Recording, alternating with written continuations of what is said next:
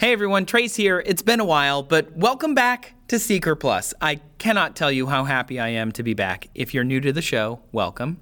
If you're old to the show, welcome back.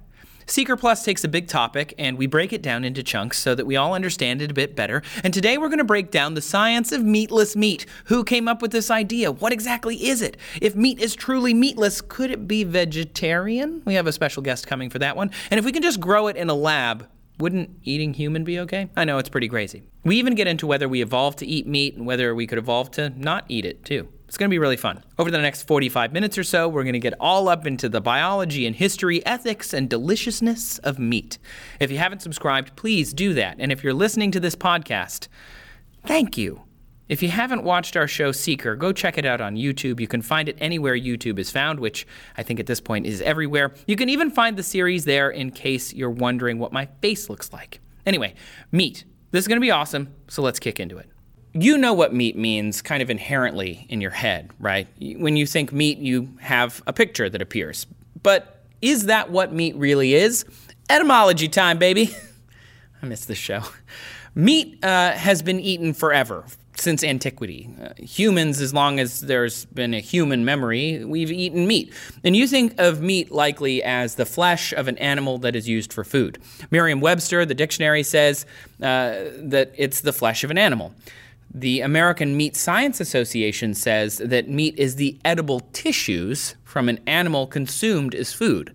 So, meat would not be something we don't consume as food, according to the AMSA. But I find that really interesting because if you look into history and the etymology of the word meat, until the 14th century, the words meat and food were the same thing. If you were, you know, out at a restaurant, if that existed in the 14th century, and you were like, Hi, I would like some food. What you were saying out loud is, Hello, I would like some meat, please you were very polite in the 14th century. You didn't have that much else, okay? Politeness is all we had, just our manners. Anyway, food is Germanic. It comes from the verb to feed or fodgen. I'm not going to pronounce that properly. But uh, Bon Appetit, a magazine, says that meat might share a root with words like bread, shepherd, foster, and pasture. Because if you think about it, whatever we were eating, we were likely harvesting or going out and gathering and hunting for. We've been doing that for thousands of years. So to have a word that was related made sense. But it does cause a little bit of confusion as we start to layer more and more rules on top of our new society. For example, in the Bible, Genesis 1:30, God's all like, "I have given every green herb for meat, and it was so." So does that mean he gave all the green herbs for food? Because meat and food meant the same thing? Maybe. In other words, hey, Adam and Eve, eat these veggies. They're good for you. That's what I have given you to eat. I mean, it makes sense because until they ate the fruit, Adam and Eve didn't know death, which means they couldn't exactly slaughter an animal and eat it. That wouldn't really work with not knowing death. I mean, I'm not a scholar in the biblical sense. Uh, I'm just saying it's interesting, right? If you know that meat and food are the same thing, you can start to question a lot of different things that you read, especially throughout history. But let's move on from that for a minute. Uh, etymology over. Eventually, we decided that something was food and something else was meat. So, why don't we work backwards and say what we know meat is, right? What no one will argue that meat isn't. This is very confusing. meat is definitely stuff like beef or chicken or pork, right? I think we can all agree Goat's meat is also meat. Uh, a number of other things. There's there's lots. Um, beef is a red meat, comes from cows. Chicken is a white meat, it comes from chickens. Pork is a red meat. I know that's confusing because there was that commercial thing when we were kids, all like, "Hey, it's the other white meat." It's not. It's a red meat. They're all muscle tissues, uh, but muscles aren't technically meat. We go back to the American Meat Science Association. And what they have said is that biochemical reactions that occur at the time of death and afterward turn muscles into meat. This is really fascinating stuff. See, blood isn't pumping through these muscles anymore at the time of death. So uh, a salt called lactate builds up. It's milk related, but again, it's a salt. And that accumulation of lactate decreases the pH of the muscle tissue. Over time, that is associated with the conversion of muscle into meat. Once the pH is altered, the muscle tissues can store a different amount of water. that amount of water affects the eating experience of the meat once you've cooked it, right? So that muscle tissue has become meat and it has a different water storage experience. This is again according to the American Meat Science Association. And that's why muscles aren't technically just meat on their own. And if that wasn't confusing enough for you, because I hope you're coming with me on this, there are two different types of muscles that can become meat. There's red and white meat. Even though pork isn't white meat, white meat does exist. Chicken is white meat, for example. And in the dictionary, they say any meat that is dark colored before cooking, as beef, lamb, venison, or mutton, is considered red meat. The USDA, or the U.S. Department of Agriculture, says that red meat contains more myoglobin, a protein in muscles that helps us store oxygen. And the Larousse Gastronomique from 1938, this old French cookbook, says that culinary definition of red meat is that it comes from mammals. That's the one that I tend to latch onto. I think it's the one that makes the most sense for me in my brain that if it comes from a mammal, it is red meat. However, white meat also has its own definitions. For example, sort of in contrast to red meat, has less myoglobin in the muscles. It's a again a protein that helps you store oxygen. Uh, and we had to decide somewhere where white and red had a line. And for me, again, mammals seems to make the most sense. Um, according to the San Francisco Exploratorium, who has a whole science of cooking website, uh, the white meat versus red meat discussion relates to how much activity the animals themselves do. Chickens, for example, don't really fly that much. They mostly just kind of walk around. And that makes their meat have a less myoglobin because it doesn't need as much oxygen as quickly to, to fly, and thus it's white. Cows, on the other hand, they also stand around, but they have a lot of different muscles, uh, and thus they need more myoglobin for some reason. But is the meat different? Is the question, right? That's the thing I kept coming back to while I was doing this research. Is red and white meat, are they that different? And they sort of are. Fast twitch muscles and slow twitch muscles exist in humans. We have them, and animals also have them. Fast twitch muscles are for like short term activity, like flying for a few seconds if you're a chicken, or running really fast, uh, like a sprint. Slow twitch muscles are for longer term activity like swimming or for running a more distance kind of situation. So, inside of animals, they also have fast and slow twitch muscles, and different animals with different evolutions and different purposes have different ratios of those muscles. The fast twitch muscle is a white meat, and the slow twitch muscle is a red meat. So, that is one way where we can define two different types. Really interesting. However, after all of this, if meat is sort of just another word for food and it's a specific type of food, and now we've said, okay, it tends to be from mammals and animals that are specifically mammals and also some other things like birds and stuff, you know, it, it gets uh, very confusing to kind of draw a box around what this is. I think we can all agree that meat is from animals, right? Got the red meat, got the white meat, but they're both animals. So does that mean that all animals are meat? Not necessarily, because animals are the kingdom of life animalia. That includes pigs and cows and chickens and goats and sheep and deer and buffalo, but also includes fish, which I think we can all agree now that fish is not meat. I once went to the Kingsford Invitational Barbecue Competition. I asked one of the best barbecuers in the world why they don't barbecue fish, and she looks at me and goes, Fish ain't meat. True story fish ain't meat, apparently. Even though it's got slow twitch muscles, it's got very low myoglobin, we don't call it meat. On top of that, there are these other definitions that make things more confusing to kind of touch back on religion again. You can't really avoid talking about meat without talking about kind of morality and religion and all of the other layers that we've put on top of meat, in part because we're killing an animal to eat it, and in part because there are economic benefits and drawbacks to having these types of products. Catholics, for example, don't eat meat on Friday, but it's not because the Pope made a deal with fishmongers which is the common history. Uh, there's a, a, really interesting uh, article all about this, and it's it's because Jesus died on a Friday. To sacrifice an animal would be disrespectful to his sacrifice in that he died. Um, but and again, not a biblical scholar. talk about it in the comments. Uh, we know that Catholics don't eat meat during Lent or on Friday, and meat is defined by that as chicken, cow, sheep, or pig, but not fish. You can eat fish on Friday, even though fish is a slow twitch muscle with low myoglobin, so would not be considered white meat. It's an animal, etc., etc. And most people know what a fish is, right? You picture it kind of swimming in a river or an ocean or whatever. But in the 17th century, there was more of a discussion about what is a fish? What is it? Again, you picture one, but according to the church, beaver is a fish. That's right. Why? Well, because in the 17th century, Native Americans and Canadians here in the New World loved to eat beaver. There were millions of them all over the New World, and they had a lot of value for their furs and for their meat. Uh, even though technically it's fish. Uh, so they would hunt and eat those beaver, and they were very concerned that during Lent they wouldn't be able to do that. It was one of their favorite meals. So the church said, okay, well, they swim a lot. They're really good swimmers. They spend a lot of time in the water. They are now fish. Um, the Bishop of Quebec asked this to happen, and the church uh, acquiesced. So now you can eat beaver during Lent, which is weird, even though beaver definitely a mammal. Kind of strange. And it's not just beaver. For example, turtles ain't meat. That's considered a fish.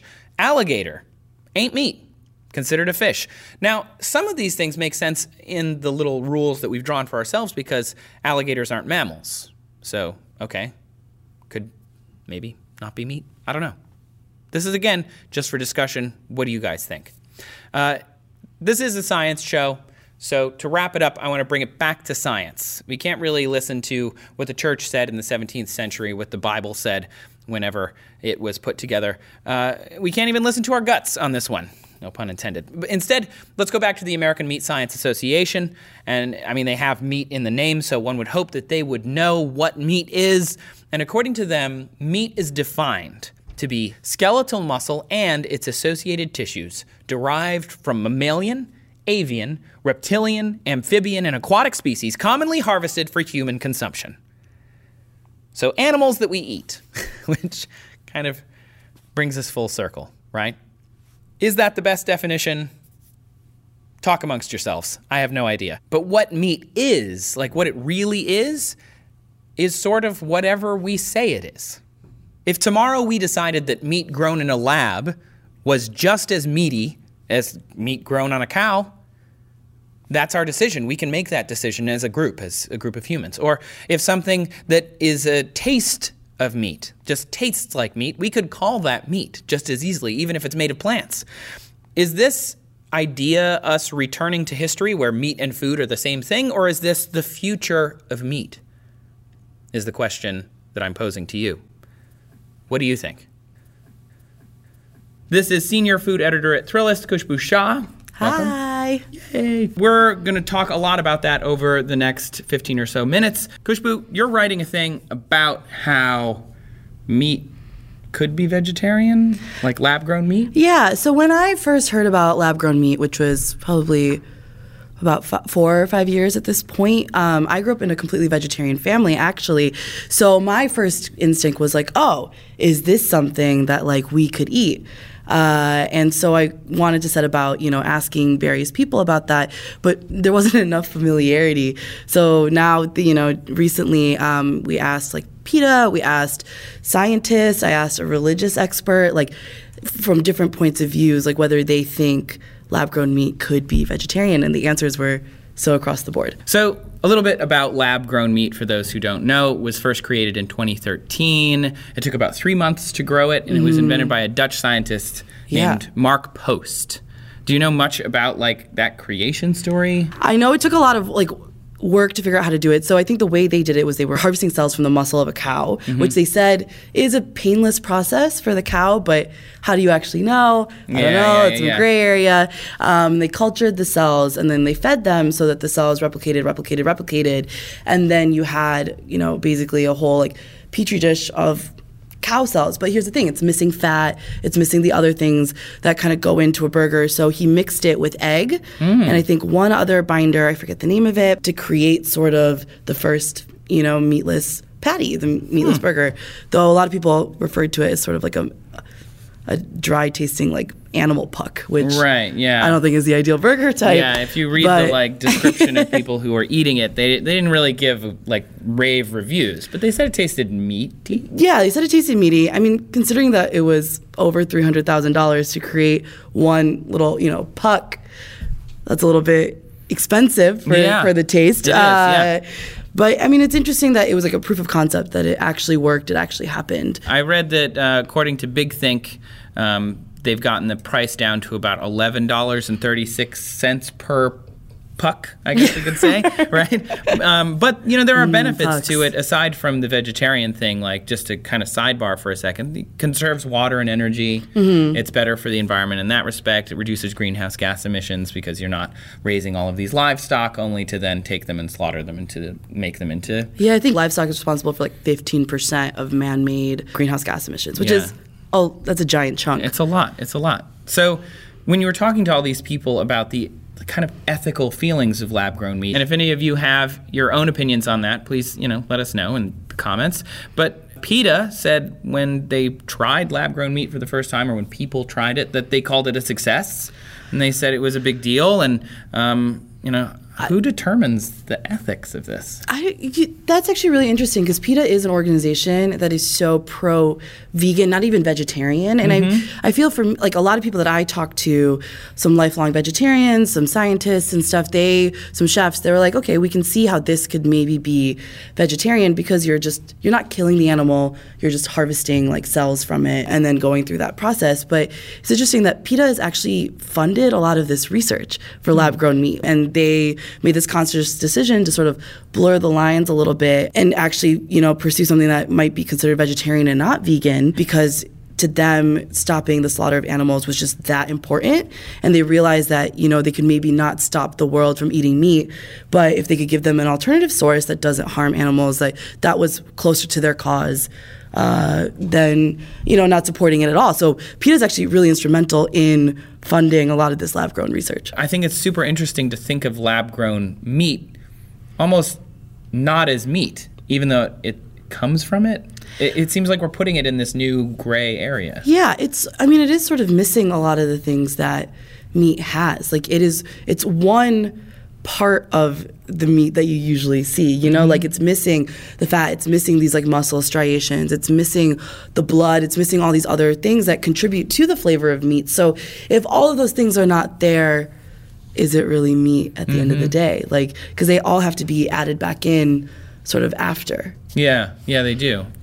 So I guess to kind of re-ask the question, like, what do what do you think in terms of like the ethics of mm-hmm. something like a lab-grown burger? What what have you kind of discovered or revealed by your conversations? Yeah, so I think right now where we're at with lab grown meat technology, we're pretty far from it, you know, meeting the ethical arguments that people want it to meet, at least when it comes to lab grown beef. Like the most successful way that people have found so far is when you culture cells, you need to feed cells something for it to grow, Right. right? So the most common way right now is using a serum from like fetal bovine. So from you have to kill baby fetus cows um, to get this serum. So Yeah. is that still really ethical at the end of the day? I don't know. I don't think so. You know, and that maybe isn't so vegetarian friendly. Right. When you do still have to slaughter an animal to get there. But if we can get around this, you know, then I think maybe it does meet this ethical requirement of a lot of people who are vegetarian for those reasons, you know, Sure. for environmental reasons, for the they don't want to harm or kill animals,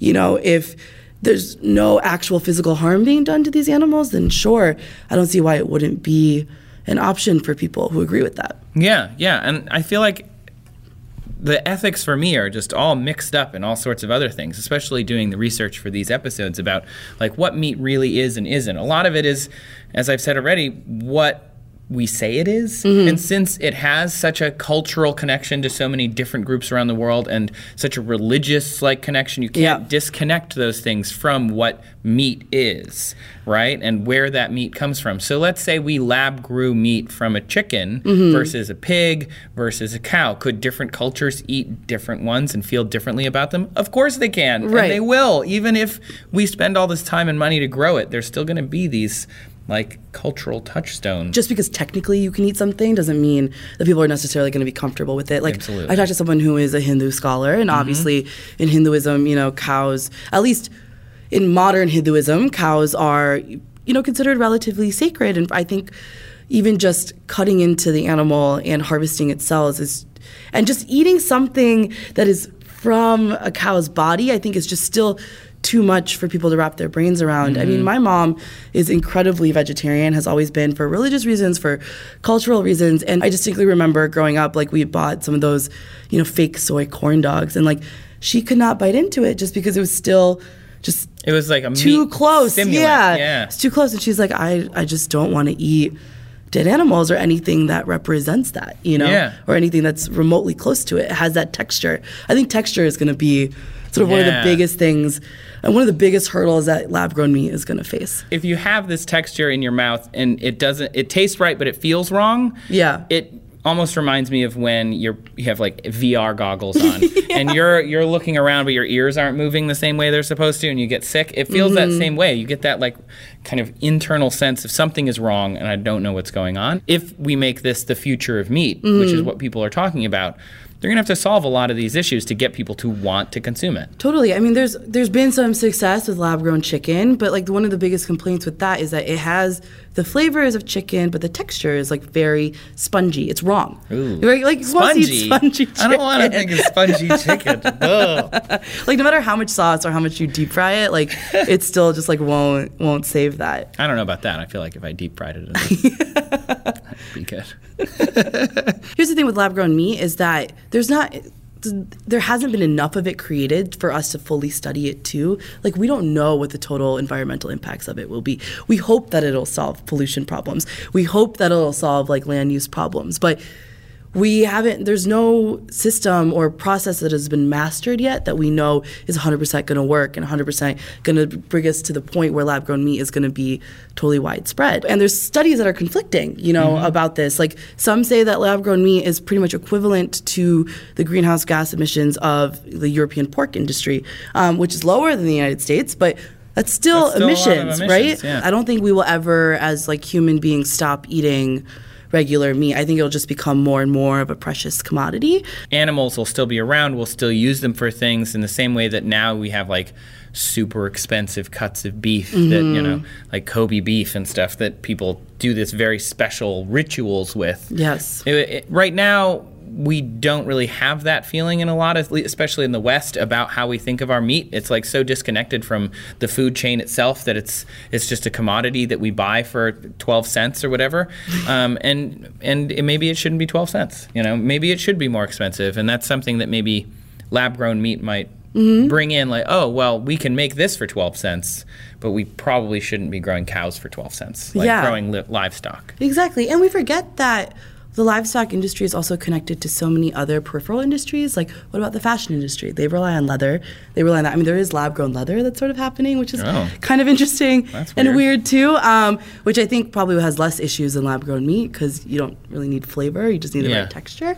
Um, but you know, animals are also used in pet food. They're used in the cosmetics industry. Like they're used in so many other applications, like glue. You know, Mm-hmm. so if we stop slaughtering those animals completely, what does it mean for all these other industries that are also associated with it? We it's a can't really great point forget about those either. Yeah, I mean, how am I going to eat Jello? I hate Jello. I don't really like Jello. I think we'd all maybe be better with less less jello around. Why is it so difficult for us to move people toward vegetarianism? Is I guess Mm-hmm. a question that I keep asking myself. Not that I'm not a vegetarian. I have tried mm. being a vegetarian. I liked it. I enjoyed it. I felt nice like about myself and what I was eating. But I was also still like worried about not eating the right things or missing things in my diet or you know stuff like that. Yeah. So why is it that it's so hard to get people to be vegetarian? Do you think? Well, first of all, I don't think people like being told that they can't eat something. Mm. Like once you start putting restrictions on something, because there's even a lot of vegetarians who have like will poo poo on like veganism because they're like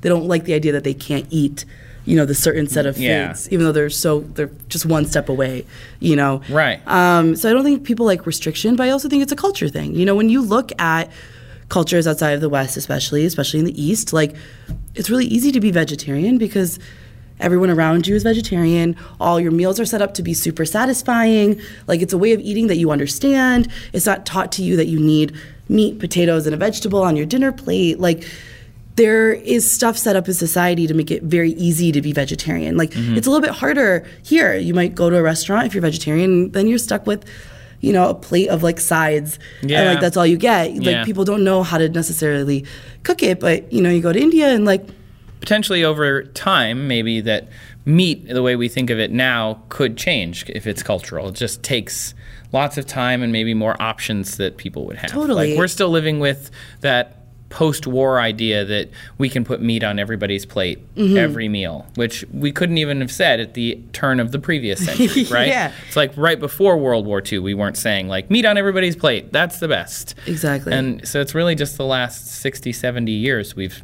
gotten here. And I think that's a lot is tied in with marketing as well. Like this idea, especially you know in the U.S. and in, in Europe, of like meat is associated with manliness and like mm. strength mm-hmm. and like power over animals, and so. And vegetarianism sort of has this idea of being a little bit meeker. You know, mm. it's not necessarily the the truth or the case. It's a little more like a masculine feminine battle. Exactly. Like salads are feminine and meat is masculine. This whole, Right, you know, has been perpetrated for, for decades at this point. But and I think that's sort of hard to break through. It is, yeah. I wanted to like kind of end on something that's just crazy. Okay. let's let's just run with me on this, everybody. Okay. So if meat that is grown in a lab is more ethical, and part of the ethics problem with like slaughtering animals is we're killing animals, we're harming them. Um, so if I can take cells from, let's say. A fictional animal for the moment, a hypothetical animal that is willing to give the cells and can provide consent somehow. Would those cells then have come from an ethical source? And then I could grow them and create an ethical piece of meat if you could grow them ethically. if I could grow them ethically Okay. as well. Yeah. Um, and I was thinking about this while I was putting together this episode, and there's really just one animal that can do that, and that would be human. so if I could give my cells and consent to that, and then we could grow them ethically, would that not be the most ethical piece of meat that one could consume? Thoughts? I, you know, I'm not saying I would eat it. I'm not saying that. I'm just saying could. I think ethics wise, it might be the most. I mean, you're consenting, I guess, yeah. right? So a trace burger would be ethical. I don't. Sorry, not to diss you. I'm sure it's it would be know, it would be delicious, delicious. but it could also So be tasty. terrible. I mean, it's the whole thing of wrapping your. You know how vegetarians can't wrap their brains around eating things that are the texture of meat. Mm-hmm. I don't think most humans can wrap their brains around eating something that's like texture of, human. another human. Especially this one. Especially that one. I mean, though, deep fry it, enough cheese. You know what? Again, back to the deep fry. We might we into might get there. You know, a little aioli. like- Technically, it wouldn't be illegal. I looked that up. That in, Oh. the, in the U.S., there are no laws against cannibalism. They did say that um, most, if not all, states have made it impossible to obtain human meat legally. But to consume it is not technically illegal if you could obtain it in a way like a lab Growing in a cell, yeah. thing. So this is according to Cornell Law School. So uh, I think it's pretty interesting. I think the idea here is a better solution than eating human, which just might be to minimize meat in your diet. in doing all the research for this, that's the conclusion I keep coming back to. Like, the idea of lab grown meat is that we just don't want to cut down our consumption at all. Like, apparently, Americans eat something like 7,000 full animals in their lifetime, which is low key insane. That's a full farm. Um, That's a lot of animals. That's a lot of animals. And, and it's an average. So, some people are eating way more than that. To get around that problem, we want to do this like crazy, expensive, solution like when th- there's another solution in front of us like maybe let's just eat a little bit less of it Mm-hmm. and like let's eat like higher quality sources of it Let's eat like 6,000 animals yeah so- just like, just 6,000. even, even 6500 like yeah. You're eating like a little less meat. That's a big deal. yeah I, I think you can really make a a, big impact. difference. And it doesn't. It yes, there are economic factors to eating less meat, but it depends on all these other factors too, as you were saying that like the livestock industry and the farming industry has so many different moving parts Mm-hmm. and so much changes so often that if you eat a little less meat, you shouldn't feel bad for the livestock industry, and you're going to feel better for other industries. It's similar to like green energy. I feel Yeah. like yes, we could keep burning coal because it's easy. Right. Or we could try creating a whole new system that is friendlier to us and to the earth. definitely and here's the thing it's getting a lot easier to have one less meat meal a week. You know, there's a lot of chefs that are working to do things in that space. A lot of them are, you know, working really creatively with turning uh, plant-based like vegetables mm. and treating them and cooking them like you would cook meat. So the result is something that's actually mimics a lot of those flavors, a lot of those textures, but it just happens to be made from like a fruit or vegetable. We actually have a piece going up on Thrillist soon about this guy in New York City who is turning full fresh cantaloupes into something that like sears like a duck breast, can be eaten like a burger, like he like uses a smoker and like all these different treatments to like turn fresh fruit into something that looks like a burger. Yeah. You know? And that kind of brings me back to where we were at the end of the last episode which is meat. It could potentially be what we say it is whether it's lab grown whether it's plant based whether it's simply like a mixture of all of these different strategies. Meat in the future could be very different. Uh, well thanks so much for coming on and talking to us about lab grown meat. If people want to find you can they find you on twitter or where, where should people oh, yeah. look you up? uh, you can find me on twitter at Khushand oj it's k-h-u-s-h-a-n-d-o-j same on instagram there's a lot of maybe cantaloupe burgers, impossible burgers on on that feed. Yeah. Cool. And definitely go to Thrillist.com and check out the article about whether lab grown meat can be vegetarian. For some people, meat is murder. For some people, bacon is literally the best thing in the world. Uh, steak and potatoes might be the only thing that a 1950s man ate on TV, uh, but meat is not the only thing out there. Meat is a very important part of a diet, especially a diet high in calories and proteins. However, it's not always been that way. Okay? Just come with me on this. Also, I'm sort of over bacon, but that's a sidebar. You can comment all you want about that. At some point, we did not eat meat. We just didn't do it not just modern humans, we've always pretty much eaten meat, at least in some part, but I'm talking throughout history, there were points where we just didn't eat meat, ancient humans and so on. We're going to talk all about it. It's not entirely known when we started meat eating, uh, but if you study our evolutionary cousins, chimps and gorillas, you start to see that we had some common ancestor where we must have split from them. Because chimps, they eat meat. Gorillas, they are completely vegetarian. So at some point, a shared ancestor with all of us, the chimps and us decided meat. The gorillas and a number of other primates and apes decided vegetarian. Why did our common ancestor choose potatoes over steak? Is a pretty important question. So, most of our human ancestors, if you look back, like, I mean, ancient, ancient, millions of years ago, most of our cousins and our ancestors are vegetarian. And it has a lot to do with niches and with competition in the wild. There are lots of predators, there's lots of prey, and you have to go out and compete. And not eating meat opens up a lot more options for where to get your nutritious intake. More than 15 million years ago, came about the first primate ever, at least that we know of, and it was called Purgatorius. The Atlantic has a great piece all about the history of meat eating through our lineage. Uh, you should definitely check it out. There's a link in the description. Purgatorius was a vegan. It was actually a set of different animals. So we've got small monkeys, larger apes, more gorilla sized. Uh, and then six million years ago, that group evolved into a new group, Sahelanthropus tchadensis. I'm not very good at these Latin names. And that's the first hominin ever. That's what humans are, hominins. And Sahelanthropus walked upright, it ate plants and seeds and nuts. Then, three to four million years ago, Australopithecus came on the scene. Still didn't eat a lot of meat, mostly vegetarian. Some meat, some fruit, some leaves. And we know all this by the size and shape of the guts that we find. Not the soft tissues, but just the shapes of the abdominal cavities and the way that the bones all fit together. We can determine what the guts of these animals looked like. Somewhere around two and a half million years ago, though, was a shift. All these nuts and seeds that we'd been eating since Sahelanthropus, they're high in fat and they're low in fiber. As we eat more nuts and more seeds, we need to be able to break down these high fat, low fiber foods. There's a lot of calories in seeds and nuts. And that means we need a longer small intestine to do that.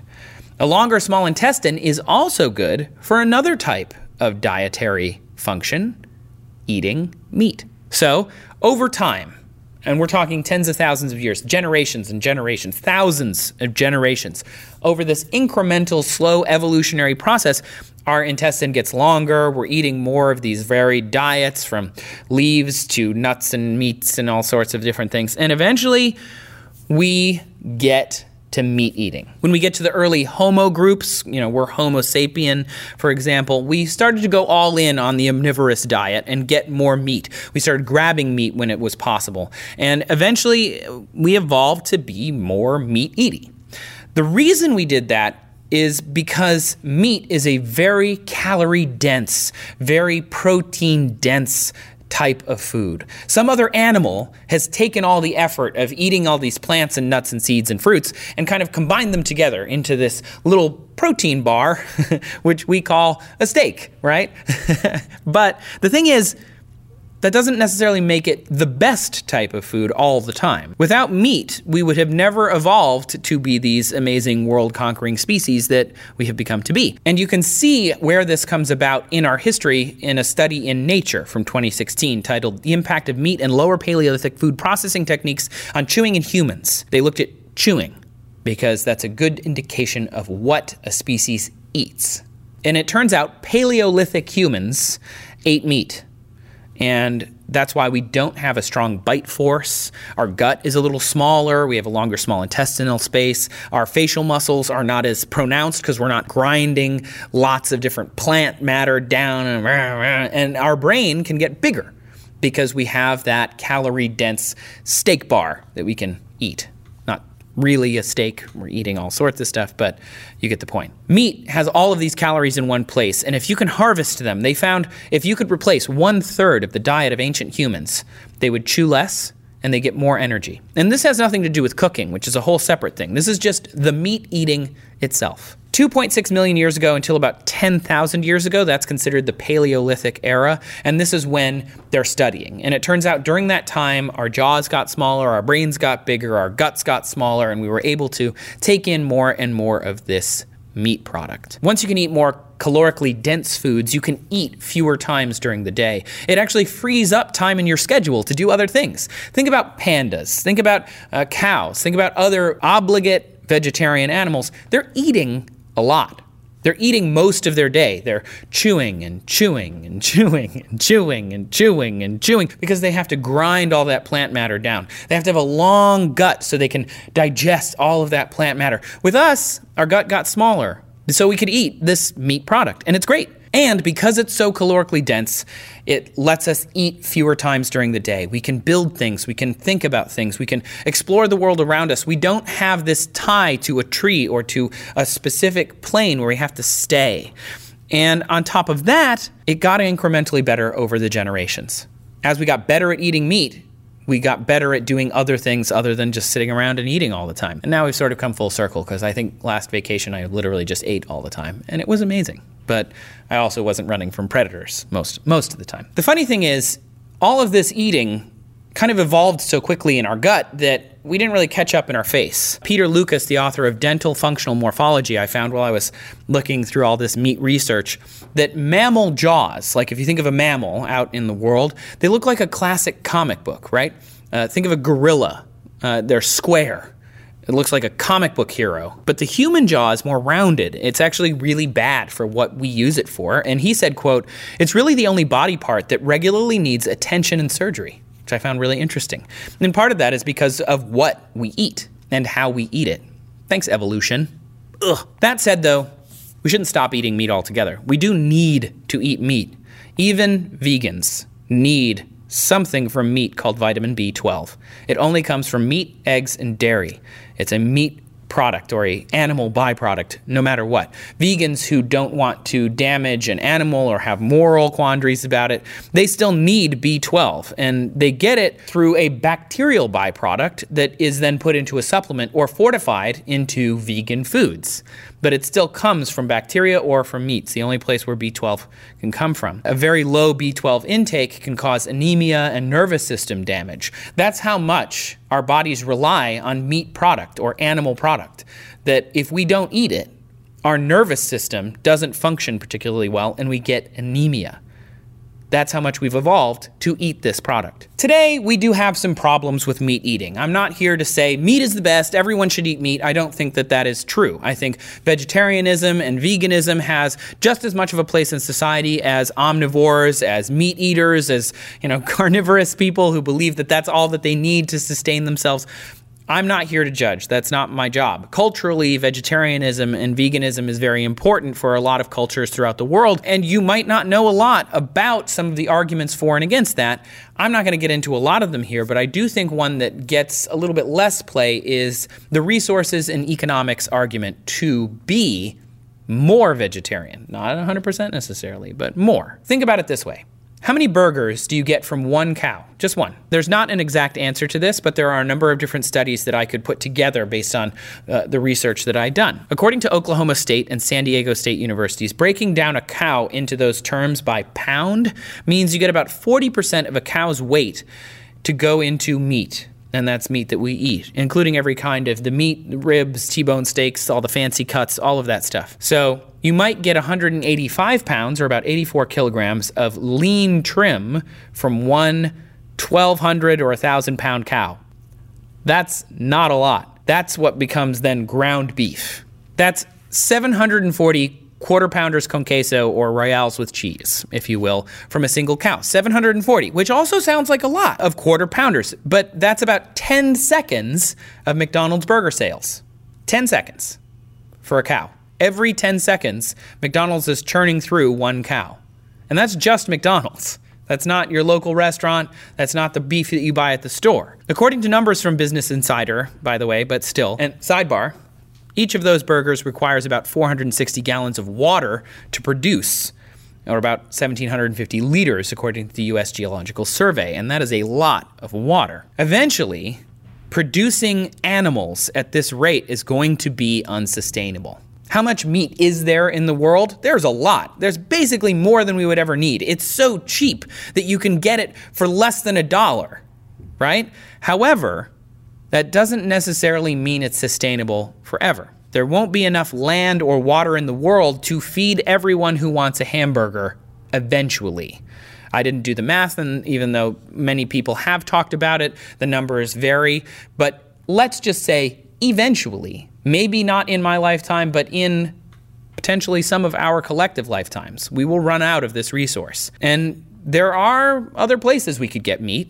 Just to take that branch for a minute horses, it's found in Mongolia, Bulgaria, Switzerland, Belgium, and France. You can eat horse meat. The American butcher shops actually sold horse meat until World War II. Today, that doesn't really happen that much. We also eat things like kangaroo and goat and pigeon and camel, uh, all sorts of other types of meat. We're not even going to get into fish and in the ocean, and the overfishing of that's a whole separate conversation. And also, if you remember from episode one, fish ain't meat. There are other things that we don't eat, mostly for cultural reasons, like dogs and cats. Dog meat was actually legal in 44 states, even until several years ago.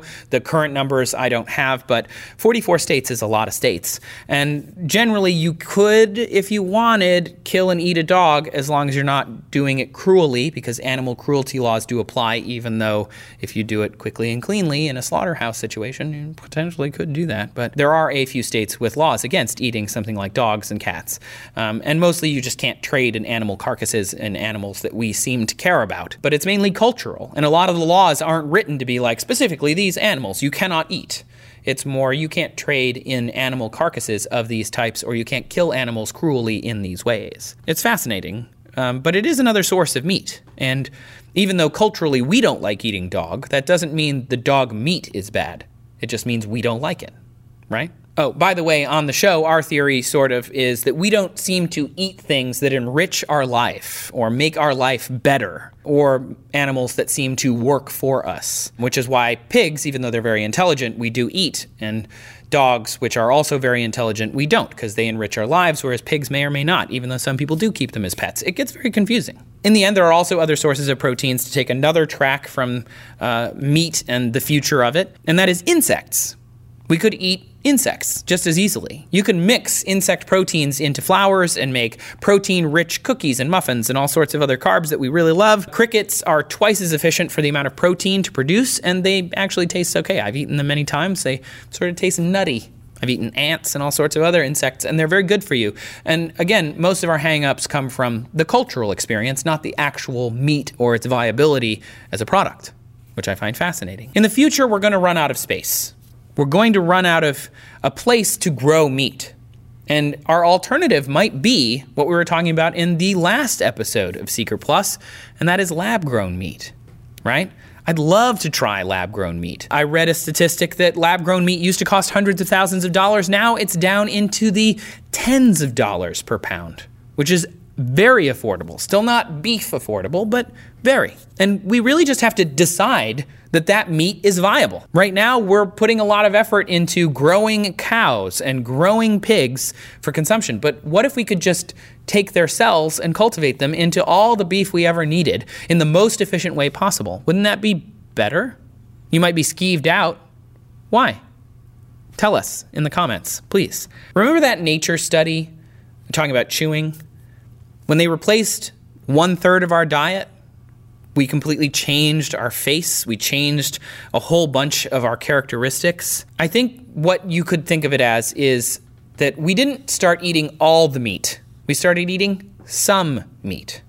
And this is the path to being more vegetarian if you're worried about the economy of the world and the resource use to grow meat.